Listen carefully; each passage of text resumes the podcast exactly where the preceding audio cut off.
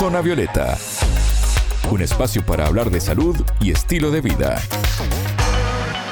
Bienvenidos a Zona Violeta, el programa de Sputnik. Es un gusto recibirlos. Alejandra Patrone los saluda desde Montevideo. Es momento de recibir a Anabela Aparicio. Anabela, ¿cómo estás? Bienvenida. Bien, Ale, muchas gracias. El cansancio mental es una problemática que no vemos, pero afecta cada día a más personas. Hoy les contamos cómo identificarlo y tratarlo. Zona Violeta, los rostros de la noticia.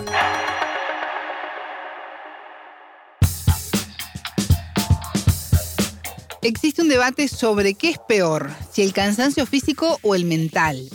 Si bien actualmente no hay un método particular para medir la carga mental, sí hay factores que permiten identificarlo y se ha comprobado que este tipo de fatiga genera un efecto mayor debido a la carga de varios factores que repercuten en el organismo. Navela, explícanos mejor de qué se trata esto, que ya pinta de ser muy interesante. Sin dudas que sí, Ale. La salud mental es un factor importante aquí. La necesidad de tener un estado de bienestar y equilibrio, porque cada ser humano tiene tres dimensiones, lo biológico, lo psicológico y lo social. Y un desequilibrio en uno de estos aspectos es un factor desencadenante de esta y otras problemáticas. La psicóloga boliviana Tatiana Flores Orozco nos explicó más detalles al respecto. Cuando hablamos de salud mental, estamos hablando de los tres componentes que están íntimamente relacionados, lo biológico, lo psicológico y lo social. Entonces, en ese sentido, la salud mental, eh, bueno, cuando hablamos de, mucho estrés, se va a manifestar a estos tres niveles. Lo psicológico va a empezar a presentar eh, algunas dificultades, ¿no? De, concentración, a veces desgano, desmotivación, ¿no? Entonces, como tenemos un desequilibrio a nivel de, de la salud mental, del estado eh, psicológico, entonces lo que podemos ah, va, a repercutir de hecho en el cuerpo. Entonces ahí se viene mucho lo que estamos viendo ahora, ¿no? Que las personas se están enfermando eh, físicamente por el cansancio, por la debilidad, por el estrés, eventualmente el estrés crónico.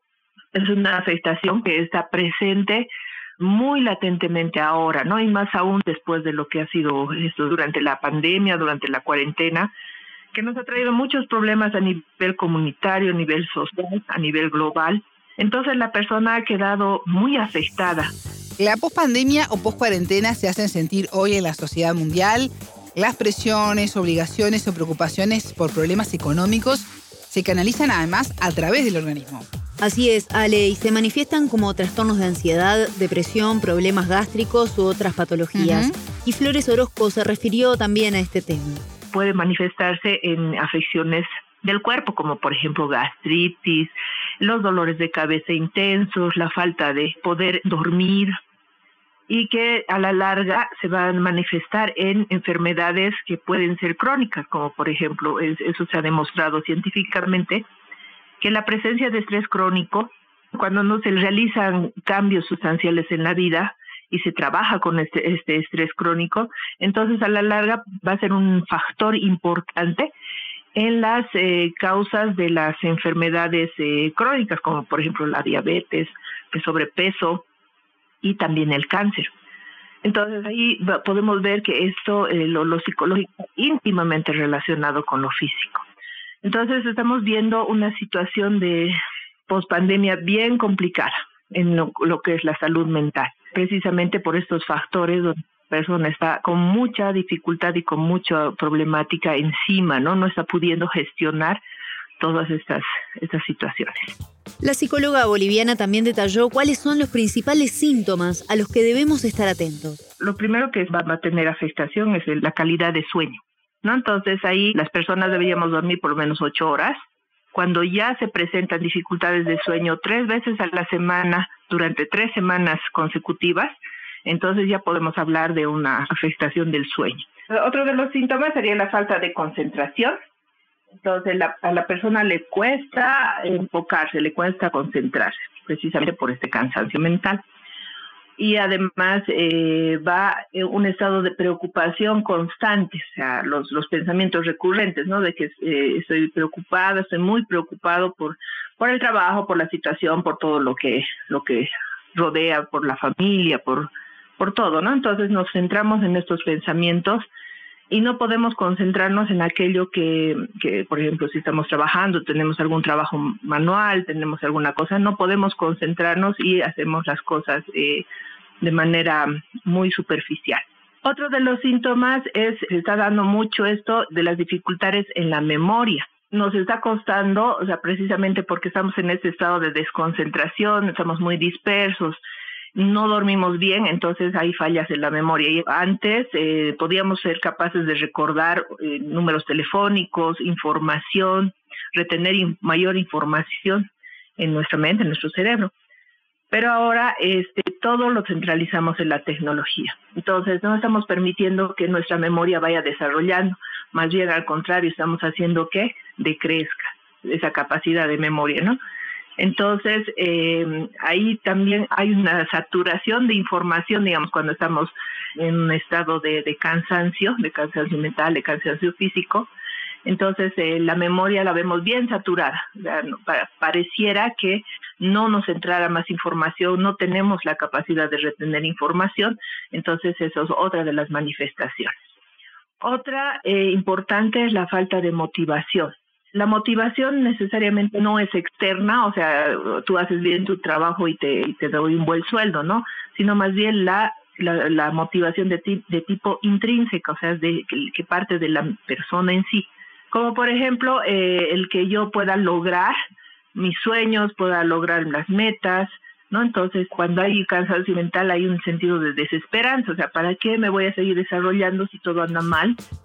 Es importante, Anabela, estar muy atentos a estos aspectos mencionados por la psicóloga, pues si no los abordamos a tiempo pueden generar consecuencias más graves en nuestra salud.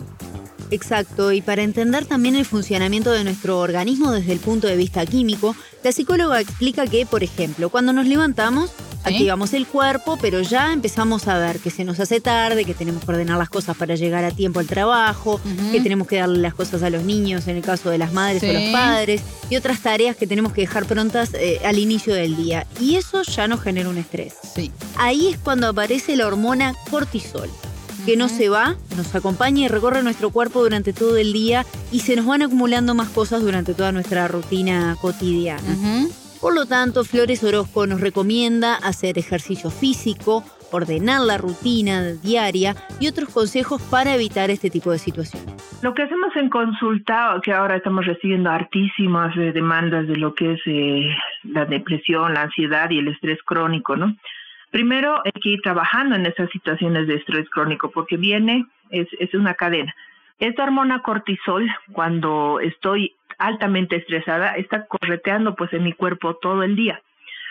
Entonces estoy como que activada, estoy en una, situación de em, como cuando estás cruzando la calle y viene un auto y, y, tienes que hacerte atrás, entonces te quedas asustado, o sea, tu cuerpo te queda, se queda activado por la situación que ha pasado, ¿no? Entonces a eso se llama reacción del, del cortisol y ese cortisol va a seguir dando vueltas, ¿por qué? Porque con más, eh, con más preocupaciones, con más presiones, sigue dando vueltas en el cuerpo todo el día.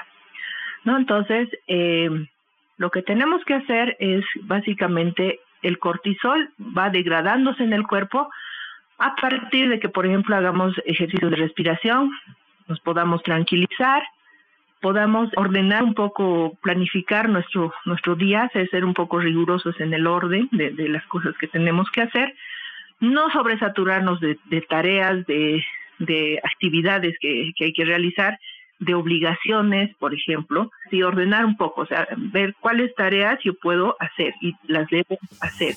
Y hablabas, Anabela, de los deportes, pero ¿qué pasa con el rendimiento deportivo y el cansancio mental? Que por ejemplo causa muchas veces el uso de la tecnología también.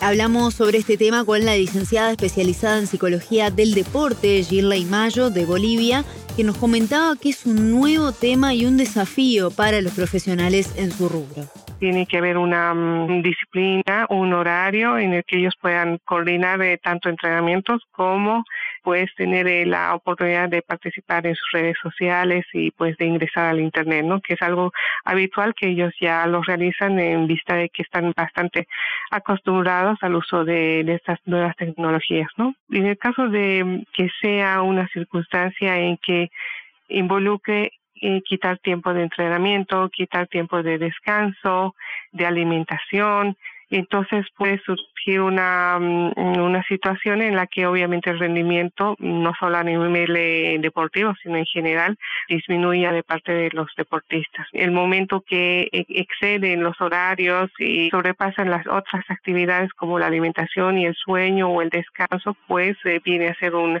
factor que puede afectar el rendimiento deportivo porque no se están alimentando bien, no están descansando bien y están prestando su atención a otras actividades en lugar de las actividades que normalmente tendrían que desempeñarse, ¿no? La afectación a nivel cognitivo es una de las principales preocupaciones que repercuten en los deportistas, según Mayo. Puede haber dificultades a nivel de atención, a nivel de concentración, a nivel de memoria, ¿no? Eh, por estar eh, distraído con otras actividades, ¿no? Evidentemente es un desafío y también dependerá muchísimo de cada uno de, los deportistas, ¿no? Algunos inclusive antes de sus eh, competiciones importantes suelen desconectarse o suelen deshabilitar las aplicaciones en las que más eh, ellos ingresan para evitar distraerse, ¿no? Que sería también algo adecuado. Sin embargo, también es, eh, es muy importante para los deportistas estar en contacto con sus seguidores, mostrar sus actividades y obviamente mostrar cómo ha sido el rendimiento, ¿no? Eh, cómo les ha ido la competencia. Entonces resulta bastante complicado porque muchos ya eh, muestran eh, pues eh, cómo llegan a la competencia, muestran también al final de la competencia, o sea que están en contacto siempre utilizando sus móviles para conectarse con sus seguidores, ¿no? Es muy importante lo que se llama el entrenamiento invisible, donde involucran actividades como el descanso, la alimentación y obviamente el manejo adecuado del ocio y tiempo libre Evidentemente los deportistas también tienen momentos de ocio y tiempo libre, pero estos también deben ser eh, adecuados al, al tipo de deporte, al nivel de rendimiento que ellos tienen para un adecuado rendimiento o un adecuado desempeño en su deporte, ¿no? Lo adecuado sería pues eh, eh, manejarlo entre una hora a dos horas en el contacto con el móvil a través de lo que viene a ser el uso de las redes sociales, ¿no? El ingreso pues a búsquedas, contacto tal vez con familiares y amigos. Escuchábamos a las bolivianas Gila y Mayo, licenciada especializada en psicología del deporte, y antes a la psicóloga boliviana Tatiana Flores Orozco. Ambas nos hablaron sobre los efectos del cansancio mental. Muchas gracias, Anabela. Hasta la próxima. A ustedes les decimos que pueden escucharnos todos los días por mundo.spundinews.com. Zona Violeta, desde Montevideo,